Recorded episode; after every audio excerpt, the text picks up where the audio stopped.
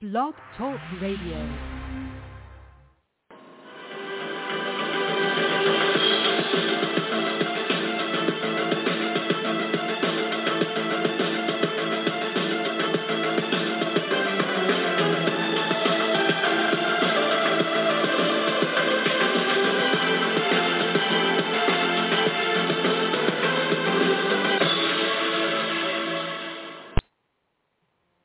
Know what I said yesterday. I know what I said last night. It was supposed to be the last show of 2021. well, the holidays are still here, and I had to be a nice guy. So one of my guests was supposed to be the tactical manager, podcast host, Filippo Silva. Uh, he had a, an emergency to take care of um, for, you know, and you know, he felt bad and he still wanted to do uh, his show and I the, the show and I said, sure, why not? Why not? Let's go ahead. Let's do it. Let us enjoy ourselves right now because this is the conversation I wanted to have about the U.S. men's national team, some of the sticking points I've had about this national team.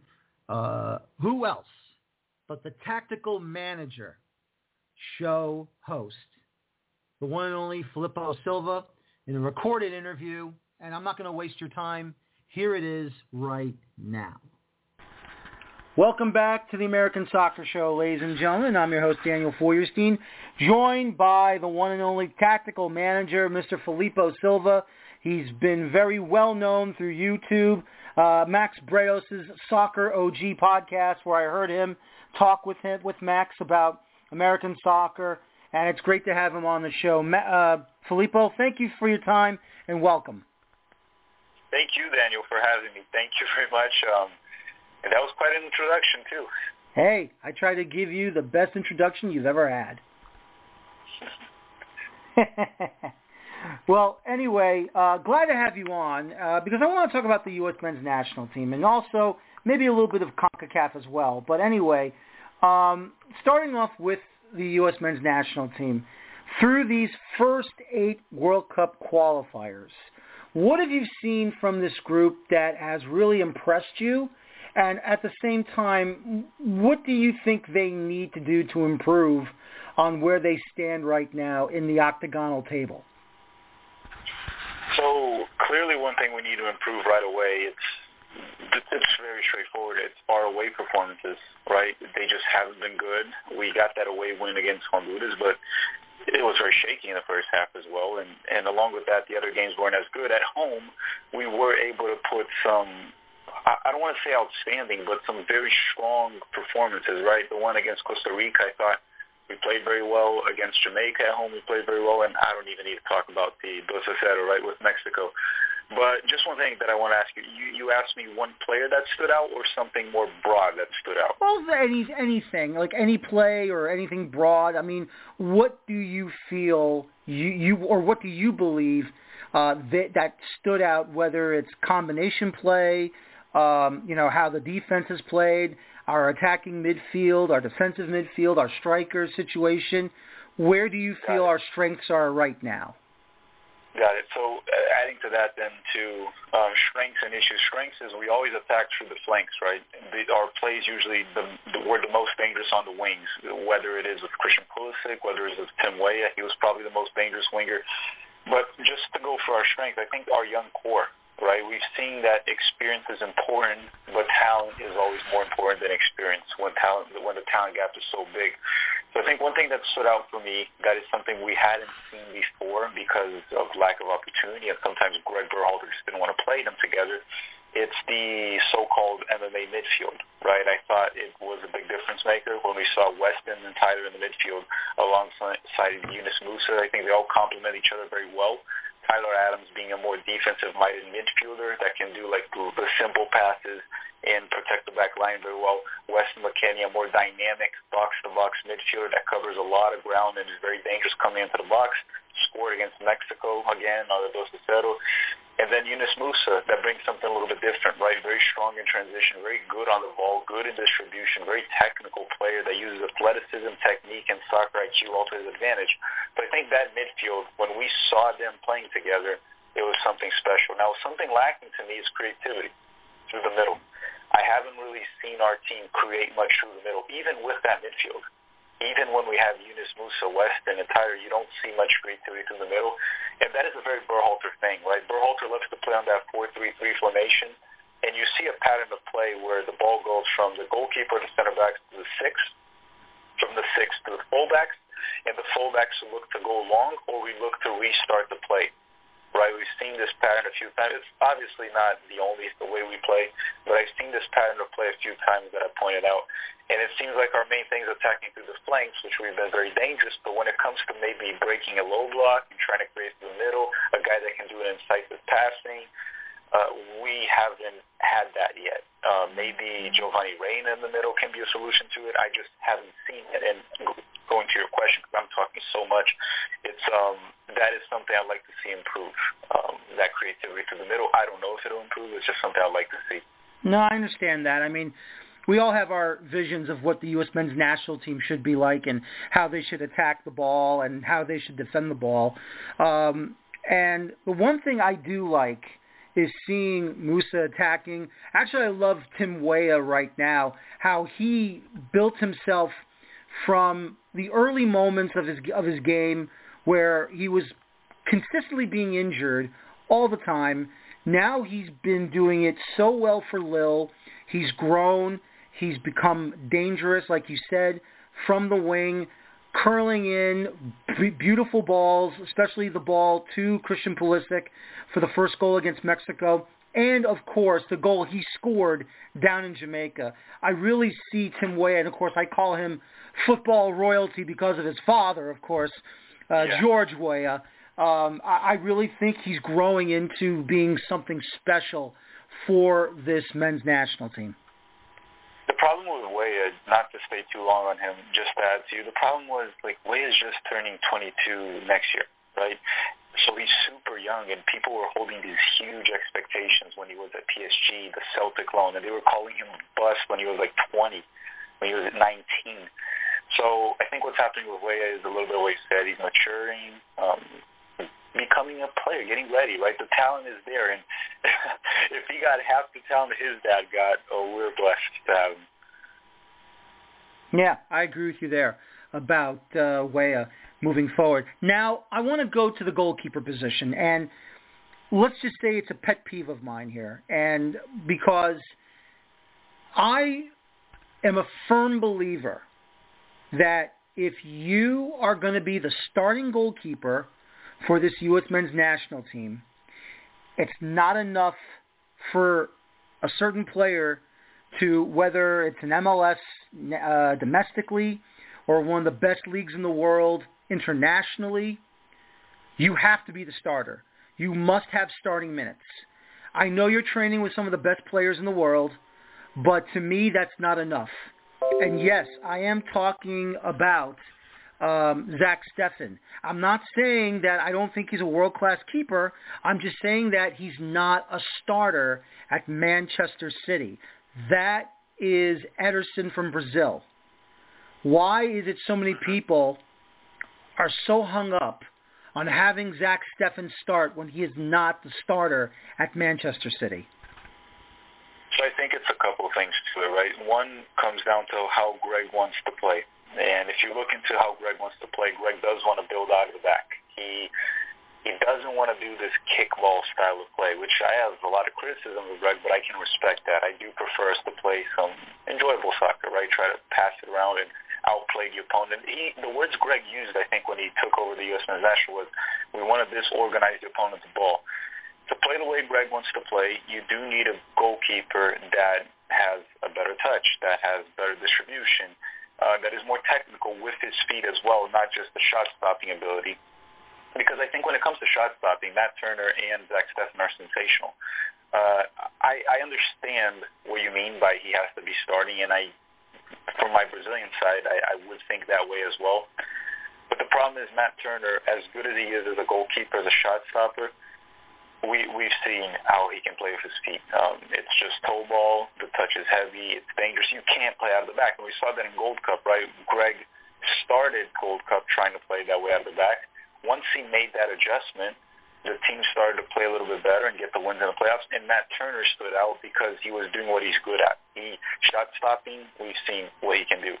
And then when you move out of that, Zach Steffen um, and Matt Turner, I think the gap between those two and the next ones, which would probably be Sean Johnson, Horvath that's not playing, so that kind of goes with what you're saying, uh, Ethan Horvath, and then we have some young players. So it's pretty clear that Zach Steffen and Turner are the two battling out for it, and I think it has more to do with that. The, the gap between them playing out the back, you know some people disagree with it, just by the eye test, you see it. There is a big gap in terms of that. Now, we could even argue that maybe Matt Turner is a better shot stopper, and I wouldn't really argue with you in terms of that. It is a strong argument but it's not that big of a gap. That that's that's the whole point of it. I personally prefer Zach Steffen. I understand your point though in regards to him not playing, and I think it does affect Zach Steffen because we've seen him be shaky at times for the men's national team, and that to me is just the fact that he's not playing. Right? As a goalkeeper, you need to be extremely sharp at all moments. It's a different position. It's a position where mistakes you get punished right away, right? A striker can can can miss goals. A goalkeeper can't mess up in the back. So I understand your point, but that's the reason I think why people back Steffen. Yeah, because I mean the goal against Costa Rica uh, with the opening minutes in Columbus, he comes well off his line. He steps out of his area, tries to head the ball out, and then he's scrambling to go back to the line. And when as soon as he turns around, boom, it's in the back of the net. And even against Jamaica, where to be honest, it should have been Jamaica should have won at two one. You know, normally I don't, you know, I don't want to see uh, our guys get scored on. But you know, let's be fair. That was a legitimate goal that got taken away by the referee with no VAR to overturn it. And Steffen's been, you know, even when with Columbus, he's been erratic in his own area, scrambling, running all over the place, sometimes even forcing to restart uh, play. As you said, he's trying to build from the back, and sometimes he forces that too much. And I think that's the one problem I'm having with Zach Steffen. Other than that, I think he's fine. Yeah, well, against Jamaica, as much as people try to blame his footwork for Antonio's goal, I think sometimes people don't understand the rocket that a shot is from from Antonio. They're uh, one of the strongest and best players in the Premier League, surprisingly, actually, this season. I don't think he failed in the first goal. And the second goal, uh, I agree with you. That was a goal. In my opinion, I didn't see anything illegal in that play. I didn't, and I'm glad you didn't see it as well, so we don't even have to talk about that. I just didn't see it being really Zach Steffen's fault, right? He probably thought Zimmerman was on that, which Zimmerman seemed like he was, and he claimed he was pushed, but he wasn't. Uh, but back to it, it's um, it's it's just that the second option doesn't really match what Greg wants to play. It doesn't. And, and again, I would be comfortable with Turner starting if we only need a shot stopper. If we need a player, and Zach Steffen was key against Mexico, right? The Dos Cero. Zach Steffen was key in that game. Not just from the save that he stopped Chucky Lozano from opening the scoreboard, because if Mexico gets the lead, who knows what would have happened in that game? Maybe we would have lost, right? Even though we were playing fine. Mexico could have won that game. He gets that save, and he was key for the way we were pressing, right? If you're going to press that high up the field, you need to have a goalkeeper that can come out of the goal as well as Steffen. You need a goalkeeper that can play out of the back if you need. If you need to put the ball back, he can quickly put on the floor and distribute it. So I think in the parts of tactics, he's very key to that. Matt Turner, you get a little bit, you're limited to it. But but again, um, I think we're well served with both if and, and I mean actually they've proven that to us, right? Turner, when we needed him in Gold Cup, he was I believe was he the best player in Gold Cup? Yeah, I think mm-hmm. he was, or at least the best goalkeeper, at least the best. But I think he was also chosen the best player, or at least no, actually he was the best goalkeeper. I think they rigged it and gave it to Hector to hit for some reason um, the, the award, but. I would personally still go Steffen, even though he's not playing consistently. Manchester City playing one or two games a month, roughly, when he plays FA Cup, League Cup, or at least he plays last Champions League game because Manchester City was already set. The Manchester City fans love him as well. They rate him very highly. And, and, and again, the way I try to see it as well is I understand your argument, too. It doesn't matter that he's training with the best in the world. And um, from a skill judgment standpoint, I agree with that. From a long term, no, I think that is what is best for him. But remember, this is a goalkeeper that Pep Guardiola trusts that if Ederson goes down for whatever reason, that's the goalkeeper he's going to have to go with to try to win the Champions League, the Premier League. So if Pep trusts this guy on the ball, and remember, Pep Guardiola sent Joe Hart away. He had no problem sending the English goalkeeper away when he arrived in Manchester City. So he does trust Zach Steffen to that. I'll trust Zach Steffen as well in that sense. I think he he, he has to be ready to play, and I think he'll show up when time comes. Yeah. He has sometimes as well. No, I agree with you. I mean, look, I, I trust him too, but my problem is, of course, you know, the regular playing time. And I've even mentioned this. I've even said, you know, maybe you should send him out on loan and just let him play a couple of games, and then when he's when when Pep Guardiola is ready to bring him back, so be it. So I mean, I, I just Pep never I, will. Pep never will though, because Ederson. I think Ederson's even younger or the same age as Zach Steffen. He's just ah. going to keep Ederson. But but the thing is, Pep Guardiola, because of the money Manchester City has, he's never going to let Zach Steffen go unless someone buys him, because Pep Guardiola knows he needs a reliable backup, and he knows Zach Steffen is that what's going to happen is Zach Steffen has to eventually be willing to say to them, like, look, I'm good enough to start for many top clubs. I need to go. I can't be the backup here. For if you remember, well, um, Tim Howard went through that. Remember Manchester United yep. as well. He was he was on the bench, and then eventually he left, and we saw how good, in my opinion, the best goalkeeper the U.S. has ever had, um, and one of the best goalkeepers of his generation in the world in general. And so that's eventually what happened. Uh, it's it's a phase for Zach Steffen. Uh, I think he's a fantastic goalkeeper. Manchester City fans also rate him very highly. And again, Pep Guardiola, if Zach Steffen leaves, trust me, he's going to replace him with a high quality goalkeeper to be the backup as well. So he, he let Joe Hart go. That's not easy in England when you let go. He was the goalkeeper for the national team at the time. So I would still go with Zach right there too, unless we had another goalkeeper. I I, I did at one point think about Ethan Horvath because I thought he was going to start for Nottingham Forest. That was a major disappointment to me. Mm-hmm. Um, because if Ethan was starting, from what we saw in Nations League, he looked pretty good. Oh yeah. And he was starting, but Ethan is. I don't. I don't understand that transfer. I don't even, even want to get into that. I don't understand it. Yeah. No, I understand what you're coming from. Uh, one more player, obviously, Brenden Aaronson. How he's turned up the heat and how he's adjusted so quickly to the international game has been unbelievable. I mean, we all saw him with the Philadelphia Union and how good he was in that midfield. Then all of a sudden he goes to Red Bull Salzburg in the Austrian Bundesliga, and then he gets selected for a couple of friendlies, and now look what he's doing. I mean, what a quick transformation. Probably the quickest transformation I've ever seen a player, especially an American, to go from an MLS club to a European club where, okay, you know, Austrian football, it's not as big as German football. That's fine, whatever. But I mean, to see him adjust so quickly to it and now being a threat in the midfield has been unbelievable. Just to add to what you said there too, um, Austrian is definitely not Bundesliga, but Brenden is also doing it in the Champions League. So, which is the highest level, right? He's playing the Champions League, and his team is in the round of 16. He's a lock-in starter. Yeah, his uh, from what we've seen, Brenden in, in Philly, which he had a very good season with Philly before leaving, right? Mm-hmm. Um, and and and then the improvement we and then when he's in the Austrian league, we're obviously not able to follow it as closely as we follow in MLS. I mean, I, I'm sorry, I, I can't follow the Austrian league that closely. I can't care enough about it besides try to pick some games to try to watch a little bit of Brenden. And the evolution that he had without us following every single game has been quite impressive for him. Right? I, I still think there's a lot of parts of his game that still lack, and I think it'll continue to lack because I just don't think it's his game specifically. But the thing with Brenden is he is a key player to this team nowadays. Is he a starter? Probably not a starter with a full healthy roster. He's a player you can always count on off the bench, off an injury and tactically he is near perfect when you need him, does exactly what you need. The work rate is amazing. He's clutch when you need goals. He's been getting goals for us, getting assists. It's been quite impressive to see how much he improved. And I think it has more to do with Brenden the person than Brenden the player, his personality, right? I, I had him at the channel, actually. I had an interview with him at the channel in, I believe, February.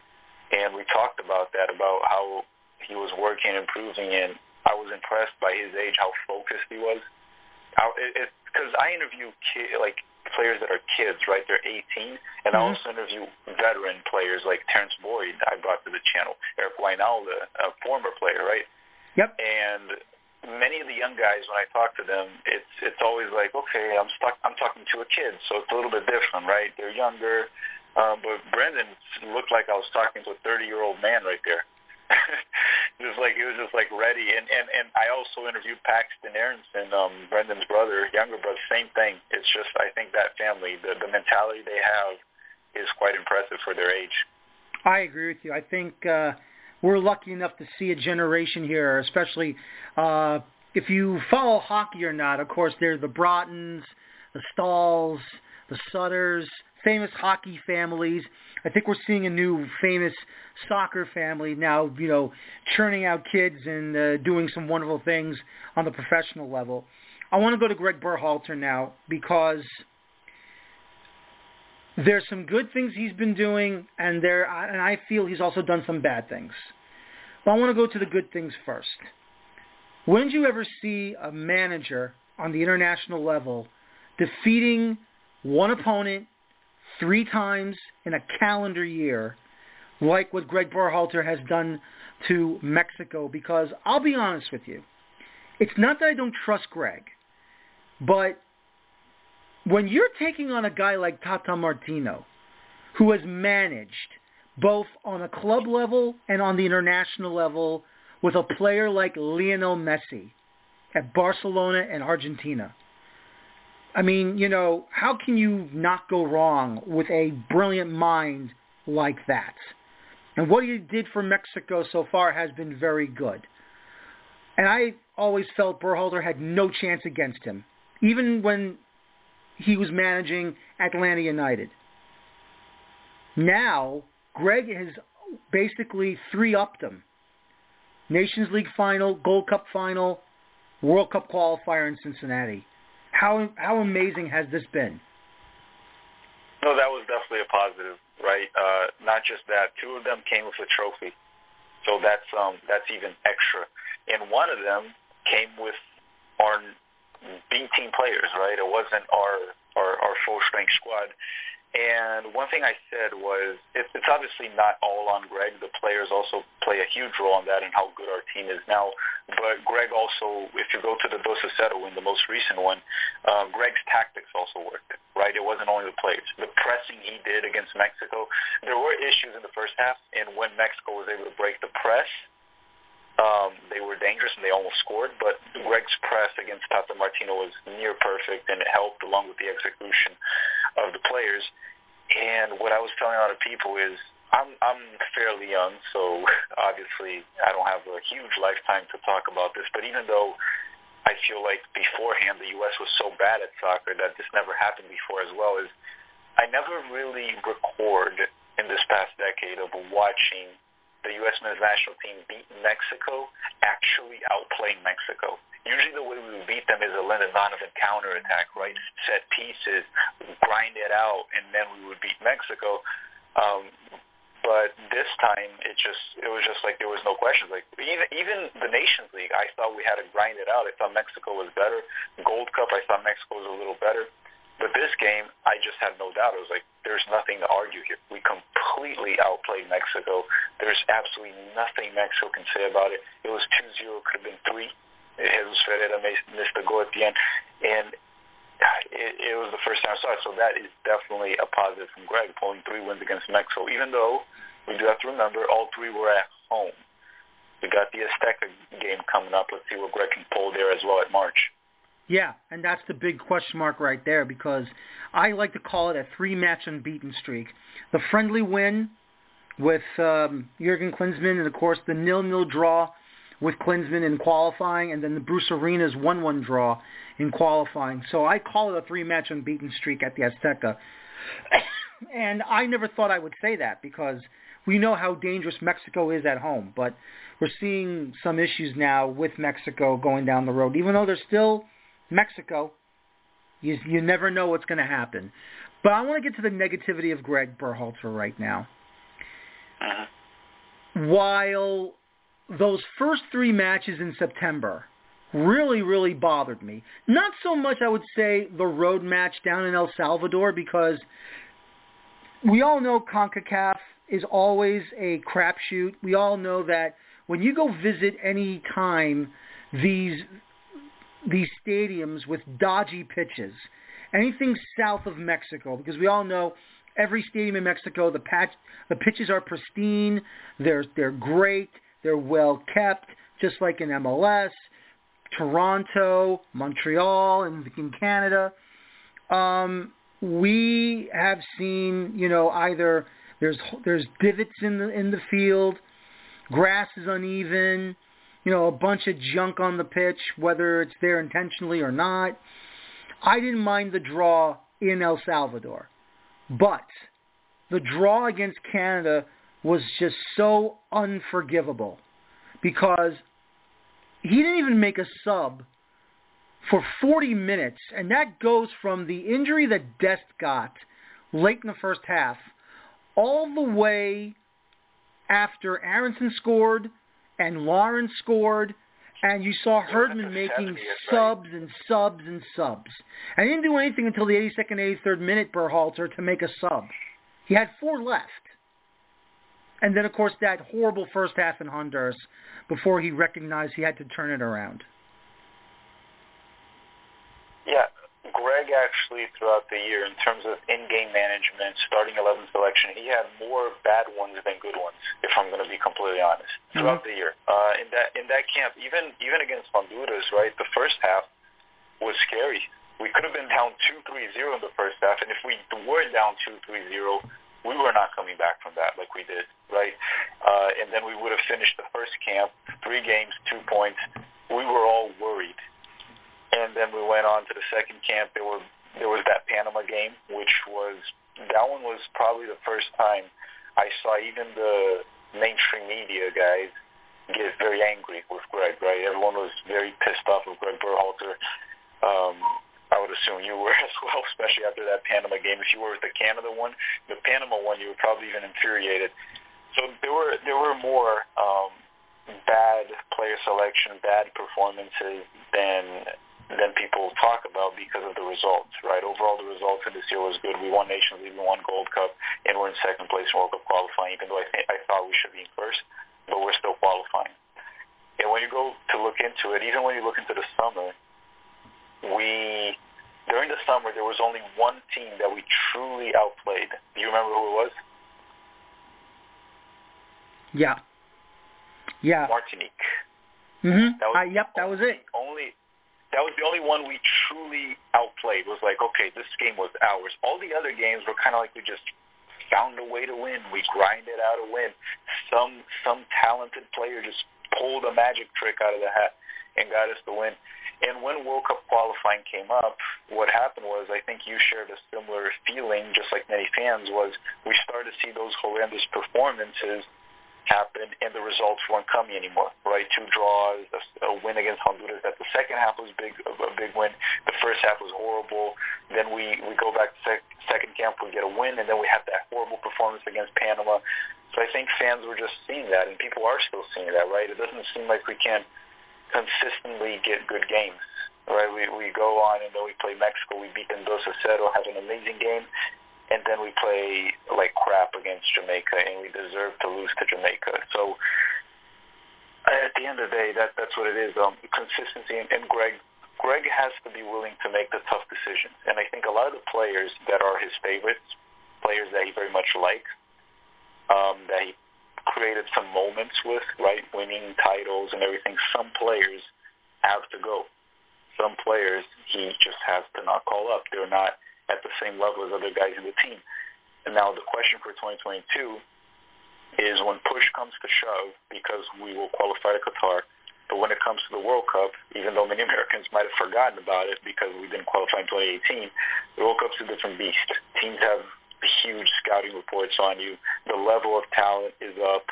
So what I'm saying about when push comes to shove, that moment, is Greg going to do the tough decisions in 2022 and maybe leave out some of his favorites, which I, to name a few, like Sebastian Lletget, um, Paul Arriola, even though Paul Arriola might lose some space with Morris coming back, I personally prefer Morris over Arriola.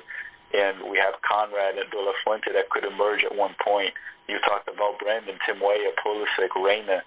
Uh, who knows? Matthew Hoppe might figure out his situation at. So will Greg in 2022 be willing to make those tough calls? Because he hasn't been able to in this year. He doesn't want to let go of certain players. Just look at how long it took for him to let go of Jackson Yueill. And yep. maybe he still hasn't. I don't know. I don't know. Maybe he still hasn't. He just played him again. Who knows? I think Yueill is more like a fill-in right now, more of a roster like fill-in spot. I don't think he'll be using him for the World Cup, but um, I think Yueill, you know, for the group that that played against Bosnia over in Carson, I just think it's just more of a. I'm just going to give you an opportunity to get some minutes, and I think that's as far as it goes because I don't see Yueill doing anything down the road right now. But you never know if there's a major injury somewhere he might go after him. So we'll see what happens. I like hopefully Bryan Reynolds not. though. Hopefully not. Yeah, hopefully not. But I did like Bryan Reynolds with his crosses. I thought he was really on point. Yeah, the overlap too. He had a nice overlap play. Uh, I, I wish we had seen more of Bryan Reynolds in that game. Nothing against Brooks Lennon. It's just that this is what I was saying when I got a little angry that he played Brooks Lennon. Is Brooks Lennon in the short term and long term, I don't see him entering that right back position in the U.S. men's national team. Not in the short term, not in the long term. We have Serginho Dest, we have Scally, DeAndre Yedlin, Reggie Cannon, Bryan Reynolds. We have so many options. I don't see it. And then Bryan Reynolds, some people say, oh, he's not going to play either. So yes, in the short term, I don't see Bryan Reynolds really breaking in with the other players we have. But in the long term, the kid is 20. Yep. Um, struggling in Roma, give him a break. Who knows in three years how he'll be? I think in the long term he could. So I wanted to see more of Bryan against Bosnia. We got a, little, a couple minutes. Um, I think it was 30 minutes that he played or 20 minutes that he played. Uh, he looked good, and hopefully he figures out his club situation, right? Because he has to, just like you talked about Stefan, kid that age, age 20, he he needs minutes, he needs experience, needs to play, he needs to get minutes. Yep. And that's where you have to make the phone call to Mourinho and tell him, listen, you got to play this kid. So. I speak fluent Portuguese. I speak, I speak fluent Portuguese. I can give him a call there. There you go. You see, I knew I can count on you. Uh, finally, uh, let's go through the CONCACAF Octagon uh, table. I'm not surprised with Canada, to be honest with you. Um, you know, I thought John Herdman has done an amazing job with this men's national team. I know he was the women's national team head coach for a long time. He wanted to give the men's team an opportunity. I thought at the time it was a mistake for Canada Soccer to get rid of Octavio Zambrano. Past history, of course, with with Zambrano course, being in MLS, but I have to admit I was wrong. And at the moment, they're the only club, even the, the national team, I should say, undefeated in eight matches, but I mean, my God, look at the talent they have and look at how they're doing it. It's not just Davies. Mm-hmm. So Canada has some good pieces, and I think the main thing with Herdman is he found a way to get the best out of his player pool. Right? He doesn't have as much depth as Greg Berhalter has, for example. Right? Yep. So we can lose we can lose Christian Pulisic, and we still have so many good options while say they lose Alphonso Davies, it's a major blow for them, right? Very big. But Herdman has figured it out. He he's learned how to get the best of it. He's even making Canadians believe Eustáquio is like this maestro in the midfield, like this superb player. And don't get me wrong, Eustáquio is a very good player. But again, to add context, I even think Yunus I think Yunus Musah is better than Eustáquio already, even though many Canadians won't agree with that based off what they've seen. But we've seen the Herdman get the best out of the team. Now, one thing I want to say is I don't think they are as good as the Canadians think, but they are better than we previously gave them credit for. I think that's the best way to put it. I think Canadians think a little bit too much of their team right now. Um, I still think they're worse than Mexico um, in normal circumstances. Mexico's form just has been horrible. And the United States, if we had played in that game under normal circumstances, we had the whole Weston McKennie problem that definitely affects the group. And not having Weston, right, it hurts the group a lot. Um, Pulisic was coming back from COVID. There was a lot going on with the U.S. men's national team that didn't work out for us. Also, a midfield with Acosta and the Jet. We know how that goes. We saw the Panama game as well. So I personally think that Canada is very good because they have these super players, right? You look at Alphonso Davies, Jonathan David, Cyle Larin, that we remember him in Orlando City, and he's been doing great in the Turkish league. Uh, a couple other players, Eustáquio is good. He's not as good as the Canadians think, but he's good. And then one of the super players he has that people started to give him notice. I talked about this guy. I first started noticing this guy, Tajon Buchanan, when New England knocked out Orlando City in the playoffs, not this year, the previous year. Mm-hmm. And um, I looked at that. I'm like, dude, this guy is locking in Nani and supporting the offense, and he's dangerous. He's looking good. And then I just like, okay. Then I kind of forgot about Tajon. And then we went to the Olympic qualifying, and he was playing for Canada. And I started watching them again. I was like, damn, this guy again. I'm going to keep an eye on him this season for New England. And I did. And I mean, you probably saw what he did too oh. this year. And yeah. and he's going to Belgium. Um, so Tajon Buchanan is another super player they have there, usually playing on the right wing for Canada, right midfield sometimes. What a player too. So Alphonso Davies, Buchanan, Cyle Larin, Jonathan David are to me the big the big guys of this team. And then you have some key components. Alistair Johnston's pretty good there in the back too, plays a good role, plays in MLS there. Um, you'll stack it. Then you got a couple options, and then the other options are not that great in my opinion. They're players that probably wouldn't make it to the U.S. men's national team, like Mark Anthony Kaye. I don't think he would make it to our roster, but he's there. He's not a bad player. So they definitely lack depth when compared to the United States, and even in the starting eleven. But Herdman knows his pieces very well, and he found a way to get the best out of them. So let me throw this at you. In four international games against the United States for Canada, twice in the Nations League group stage, the Gold Cup group stage, and the World Cup qualifier. And I know they're going to go to Hamilton, Ontario, um, end of January, the U.S. Do you believe that John Herdman has outcoached Greg Berhalter? Um, absolutely. Uh, just, just put let's just put it this way: he's ahead of Greg Berhalter right, in World Cup qualifying, which is the main competition. The Nations League, um, tough to say, right, because even though we went through, we won one game, they won one game. Uh, Gold Cup, we got that 1-0 win, but Canada was better than us, and they mm-hmm. were dealing with a lot of injuries mid-game. So it's different when you deal with an injury the week before. When you have to adjust mid-game, um, I believe Cyle Larin got injured that game. Akinola got injured that game it's a little bit different for a coach when he has to adjust. And even though we also got that early goal and Canada outplayed us, they just couldn't score because Matt Turner's fantastic.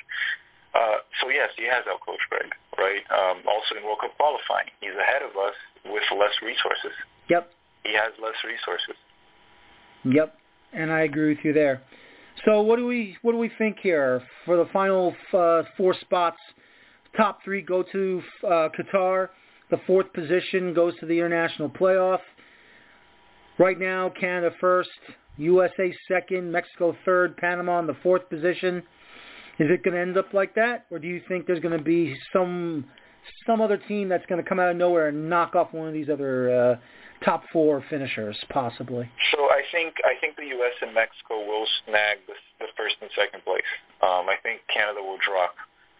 Uh, Canadians are going to get a rude awakening in this um, these last two camps. They forget they have four games in Central America.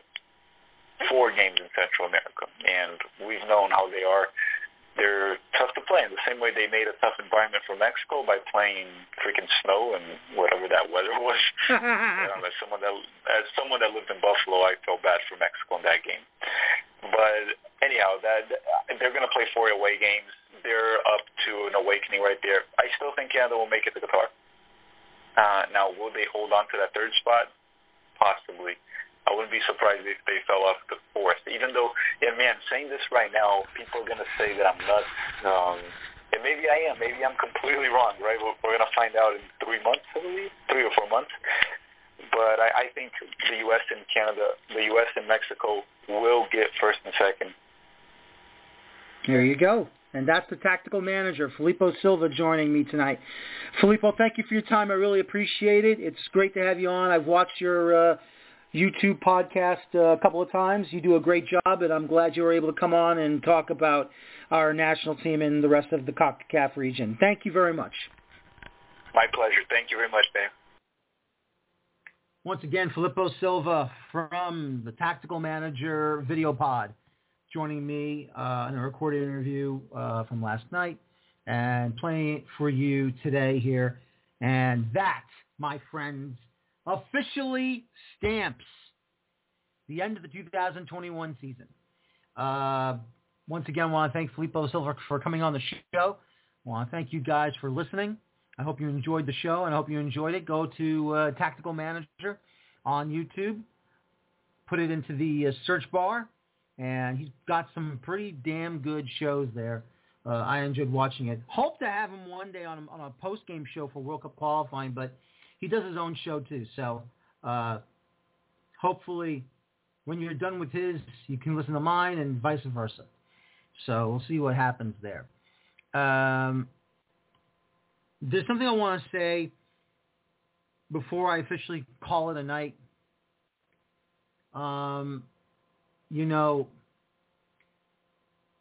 there are so many things going on in life. Excuse me. Especially with mine. Um, I've been going through a lot of